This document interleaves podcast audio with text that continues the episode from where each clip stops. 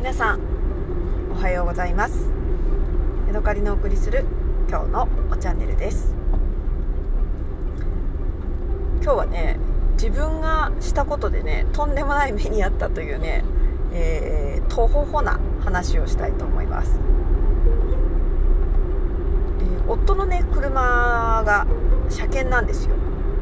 で、近所のね、あの自動車屋さんに持って行って車検を取ってもらうことになってたんですが、軽自動車、まあまあ普通車もそうなんですけど、納税証明書が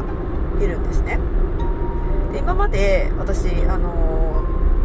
ー、本州にいた時は普通車に乗っていて、その時はね、クレジットカードで支払いをしていました。で、それでね、特にね、車検受ける時とかも、まあ、問題なく受けれていたんですけれども、軽自動車は、えー、それではね、ダメだったんですね。ちょっと話は変わるんです。話はっていうか、あのやり方は変わるんですが、えー、私はね、今ね、あの軽自動車に乗っ夫の軽自動車に乗っていて、でナンバーがね、まだ札幌で車を買ったので札幌のままなんですね。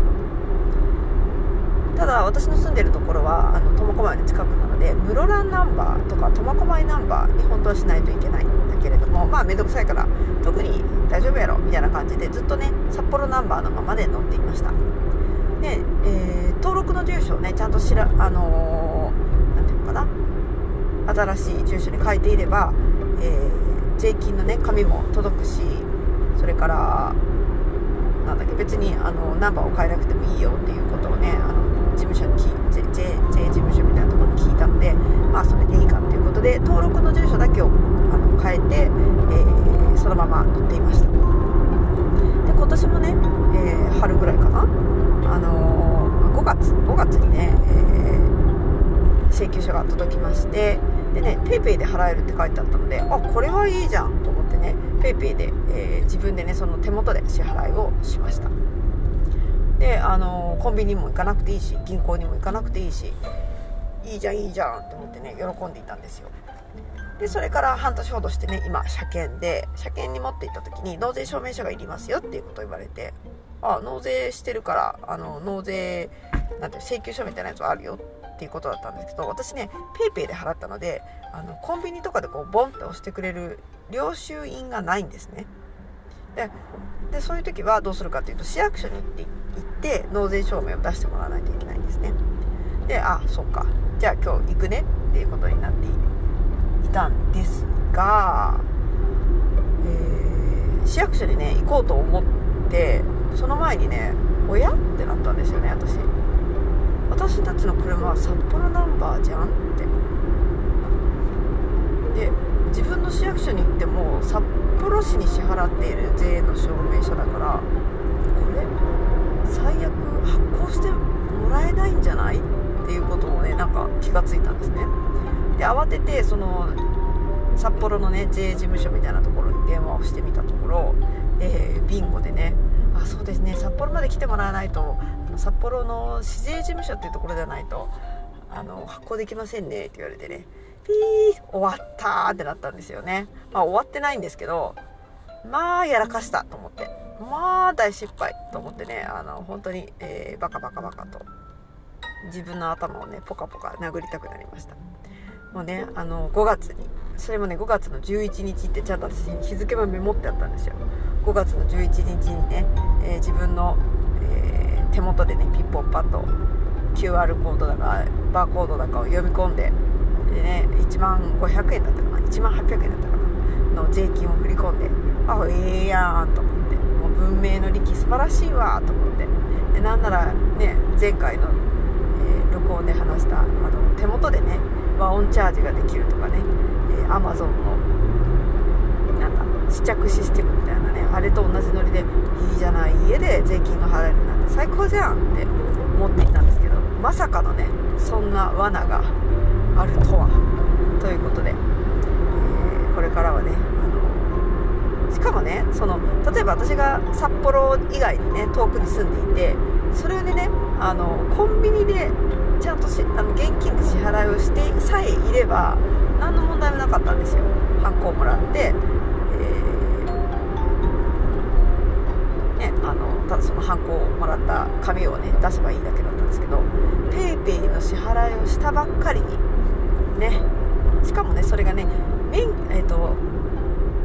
験の年じゃなければまた良かったんですよね。去年だったら別に何の問題もなかったんですよ。または来年だったら何のあれもなかったんですけれども、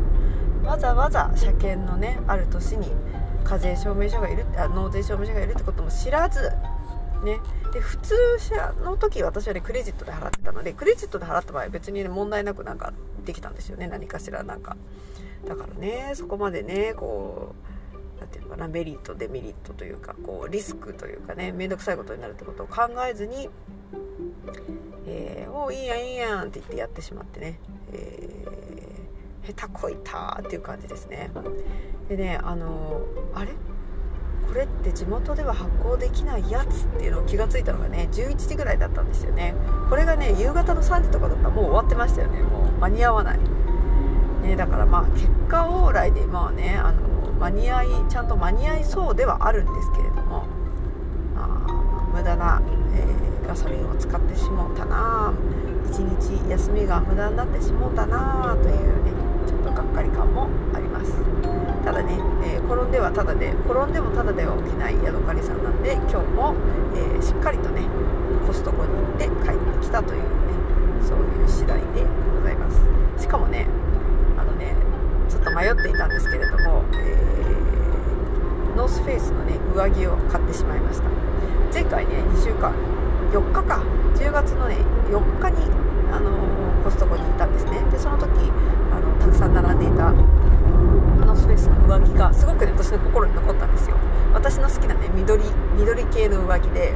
シャカシャカのねウィンドブレーカーみたいなやつだったんですけれども、なんかねこの色とそれから男物なんですけど S でね割と私ね着やすいサイズで、えー、ちょっとねこうミーハー的にノースフェイスに憧れもあったせいか、ええー、やんって言ってねあのその時買うかすごい迷ったんですね。でもいやいや一回考えようと、もうちょっと我慢してみようと思ってね、えー、家に帰ってでなんかこうネットで検索しても、まあ、別にそんなにあれは高い値段ではないと、あんまりねネットに出てない商品だったんですよね。でそれからしばらく考えて、ね、コストコオンラインでもねチェックをしてて、まあ、同じ値段で売ってるんです、ね、多分まだあの在庫はあったと思います。で、ね、あどうしようかなと思って、で今日ね、えー、行ったらまだね自分の着られる S サイズが残ってたんですね、緑色で。でちょっととりあえず一回カートに入れて考えようと、カートに入れて、えー、一周回って、えー、もしかしたらねだって私が見てる間に決めるかどうかまだあの買うかどうかまだそこで決まってなかったんですよ。戻ってきた時にもしかしたら売り切れてちゃったから悲しいから、に着ぐらいしかもなかったのかな S サイズが。だから一回カートに入れてちょっとね自分の分確保してで考えようと思ったんですけど、で一回ねカートに入れちゃうとうーんやっぱり買うかみたいなね最終的には、えーまあ、見切り発車じゃないですけど私的にはね衝動買いであり衝動買いでないみたいなね、えー、そんな感じでちょっとね、えー、私にしては珍しく高いねとは言ってもいちまんさんぜんきゅうひゃくはちじゅうえんとかそんなぐらいだったかなのね、えー、上着ウィンドブレーカー的なものをね買ってしまいました。本州でもそうなのか私全然あの興味がなかったので見てないんですけれども、北海道でねノースフェイス着てる人ってすごい多いんですよね。やっぱりあの機能性がいいっていうのもあると思うし、まあ多分流行ってるっていうのもありますよね。そんな流行りに乗ってしまう私だっただろうかっていう気もするんですけど、とりあえず今回はあのー、乗ってしまったっていう感じですね。で一つねノースフェイスでねすごく心に残っているあのーエピソードというかねありまして、昔ねバイト長いことしてたバイトがあります。通算じゅうねんぐらいやってたバイトがあるんですよ。でそこでね一緒に働いていた同い年の男の子がいまして、でその子がねあの冬場はいつもノースフェイスのなんていうかな割とごついジャ、ジャンパーというかジャケットを着ていました。でねなんかいっかい買うとねごねんぐらい着られて、でやっとごねん経ったらなんか擦り切れてきたから、でももういっかい同じの買うわってきて、あまりにもあったかくて着心地が良くて丈夫だからもういっかい買うわって言ってなんか同じやつ買ってたんですよね。でそれでね、えー、なんかあそんなにあの信頼のおけるあれなんだっていうのをね私の心の中に残っていて、で北海道来たら、えー、結構な割合でノースフェイス着てるよねっていうのもあってねちょっと今回買ってみました。ただね私のあの形は薄々なのでね別に保温性とか全然ない感じなんですけどね。でねあのね去年札幌のえー、札幌市内の、ね、地下鉄に乗ってた時にすっごく素敵なねダウンのジャケットを着てる人がいまして、で、ね、どこのやつなんだろうと思ってね見ても全然その聞いたことのないブランドというかなんかロゴみたいなやつでね、なんだろうなんだろうと思って、あーめっちゃかっこいい、何これと思ってね、私もこんなん着たいなと思って、北海道やったらこのぐらい寒い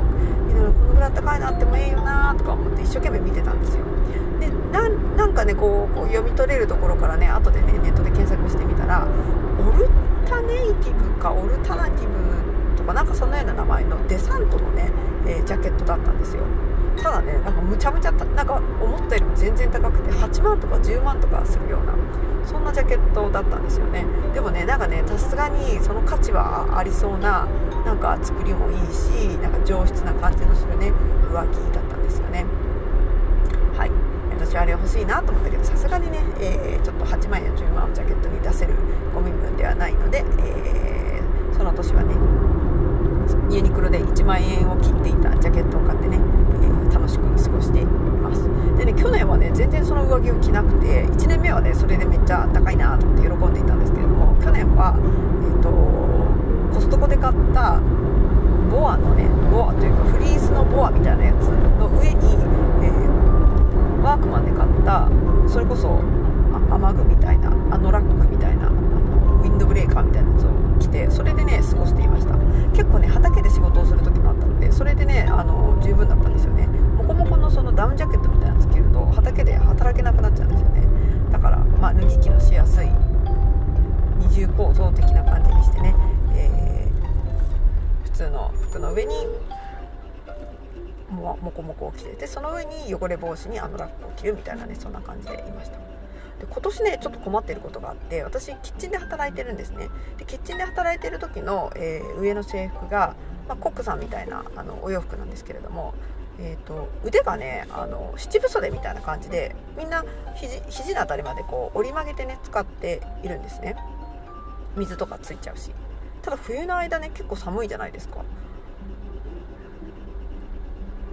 でもなんだろう、私冬の間はあのヒートテックのねカップ付きの、まあ、キャミソールというかなんだそうカットソーみたいなやつを着てるんですね。でそれがあのそのなんて半袖半袖っていうか肘まで折り曲げたら、えー、と中のね下着というかかそのヒートテックがね見えちゃうんじゃないかっていうことをねちょっと心配してまして、今はねまだ半袖のものを着てるから